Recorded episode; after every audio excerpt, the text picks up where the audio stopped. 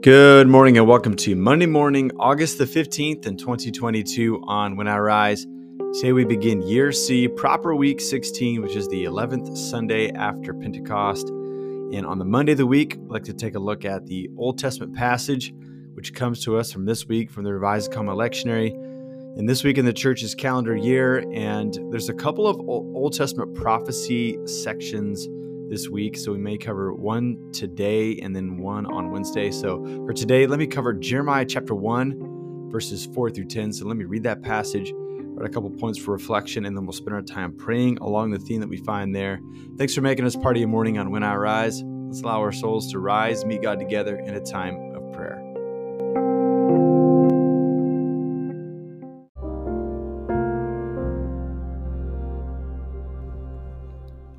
Jeremiah chapter 1, verses 4 through 10. The word of the Lord came to me, saying, Before I formed you in the womb, I knew you. Before you were born, I set you apart. I appointed you as a prophet to the nations. Alas, sovereign Lord, I said, I do not know how to speak. I am too young. But the Lord said to me, Do not say I am too young. You must go to everyone I send you to and say whatever I command you. Do not be afraid of them, for I am with you and will rescue you, declares the Lord. Then the Lord reached out his hand and touched my mouth and said to me, I have put my words in your mouth. See, today I appoint you over nations and kingdoms to uproot and tear down, to destroy and overthrow, to build and to plant. This is the word of God for us.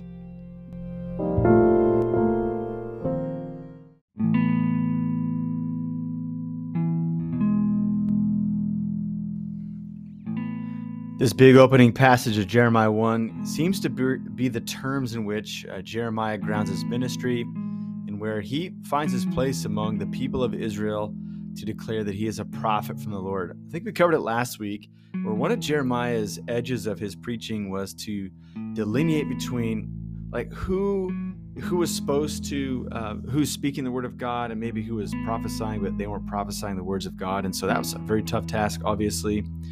But we get a couple different grounding factors here uh, within Jeremiah's call, something for us uh, to keep in mind. Number one, uh, he is going to be a prophet earlier than most. So um, I think sometimes we're under the impression that prophecy and prophets in the Old Testament always work like somebody's just going along one day and God speaks to them in the middle of a field and when they're plowing or something, and then they start a prophetic ministry. That was certainly the case for some, uh, maybe the more uh, dominant and more well known prophets in Israel. But Israel seemed to always have companies of prophets. A lot of times, kids of prophets would take their place. Uh, it's like a, a family run business or something like that. Um, and they just change or add names to the masthead or something like that. Um, but here, like there was a, a, sense where you had to be like a certain age where you learned the trade. Perhaps you learned uh, the way of mysticism. Perhaps there was a way in which they called upon God, uh, maybe a certain diet or maybe, I don't know, a certain pattern of life. And uh, that took some time to be trained up, right? And so you would get like your certificate and like your prophet's license or something like that. Maybe it was like a seminary of sorts. And then you would join into like this I don't know, college of prophets that would be around the king and, and the priests and other political figureheads, right? But Jeremiah's going to be younger, so that's the ground first piece of grounding of his prophecy. And like people would look down on him, like he's just kind of he's anticipating the barriers, right? He's going to be roaming around around people, and they're like, "Man, you're like you're barely shaving. Like, what do you mean you're hearing from God, right?" So uh, that's the first one. The second one is that uh, he's going to be one who does a couple of different things. He's going to actually build and tear down, and he's going to overthrow and sustain things at the same time. And he's going to go to the nations and not just to uh, the normative places. So he's going to be younger, and he's going to have like this double function of a prophet. Um, many prophets maybe just spoke doom and uh, didn't speak blessing. Jeremiah's call was going to be uh, it's going to be faceted with this you know doom and blessing uh, this speaking judgment against things and launching new initiatives at the same time. Uh, it's just also worth noting that uh, this pattern of the call of Jeremiah, as some scholars suggest, that it follows the general pattern of the commissioning of Moses in Exodus 3, Gideon in Judges chapter 6, and Isaiah, we've already talked about maybe in previous weeks in Isaiah chapter 6. Particularly that, that thing of God touching Jeremiah's mouth and putting his words in his mouth. It reminds us of the coal being placed upon Isaiah's lips in Isaiah 6, you know, cleansing him in his mouth that was unclean up to that point, and now it is consecrated to speak the words of God. So this is unique. Um, I think sometimes one of the unfortunate things um, we we want every part of the Bible to speak uniquely to us, and so we have sometimes what happens to what Len Sweet says we get versitis. Isn't that a clever term? Where we take a verse and we kind of lift it out of its context and we dangle around like, oh, this is my life verse, and, and there's nothing wrong with that. We're like we're ingesting the Bible, we're taking it seriously. Uh, we claim the Word of God is for us. All those things are good. We also have to do this in a sober way, and so we need to keep it in its context God doesn't say this to every single prophet or every single figure in the Old Testament. He does say it about certain what they call idealized human figures, almost heroes of the Old Testament scriptures, and he certainly does this for Jeremiah, right? It's not to say that God doesn't know us from early on, doesn't say that God doesn't appoint and set us apart. Like he, there seems to be a call and a commission for all of us as the people of God. So at the same time, we need to take this uh, Bible passage and we need to allow it to be uniquely Jeremiah's. And like in a way that we could say like it does shape our minds too that we're, we're not just waiting around to see what god would have us do.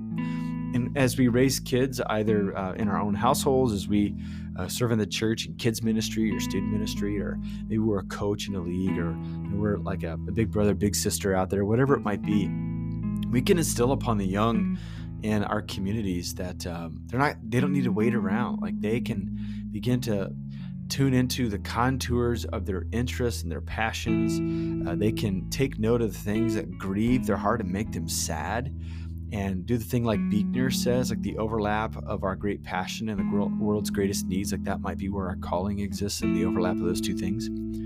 And so let's, you know, take Jeremiah, leave it into Jeremiah's life, have it be uniquely his, but since it's the Bible, it's also for us too. Um, but we don't have to say, as God did for Jeremiah, is going to do for me verbatim. Well, then, like, carry that to the nth degree. Like, continue to trace his life. Are you sure you want a call and commission just like his? I know I don't.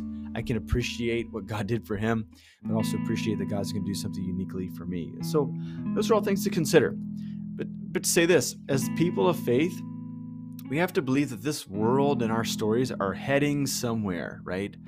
This long arc as brother Dr. Martin Luther King Jr. said, like it's bending towards justice. Like the world is going to be put to the rights, as N.T. Wright says. And we've got a part of that.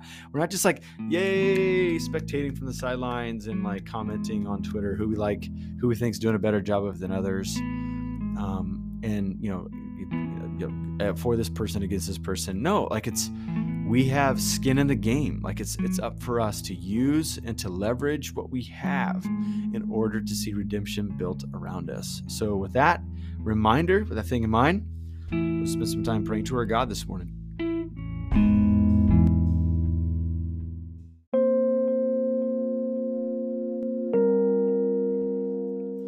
Father, Son, and Holy Spirit, we thank you today that you watch us and you've created us and you have a dream and desire for us. Uh, we think that uh, the life that we now live, we live by the faithfulness of the Son of God. Jesus, you have a trust about our lives and where this world is going.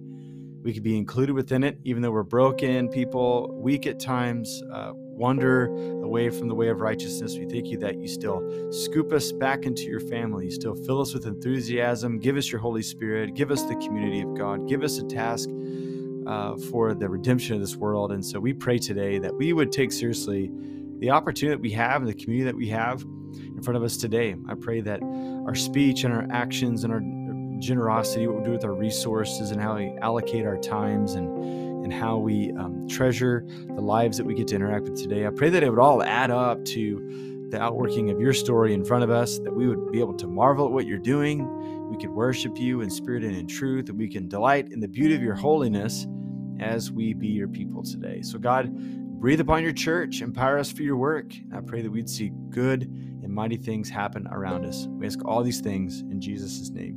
Amen.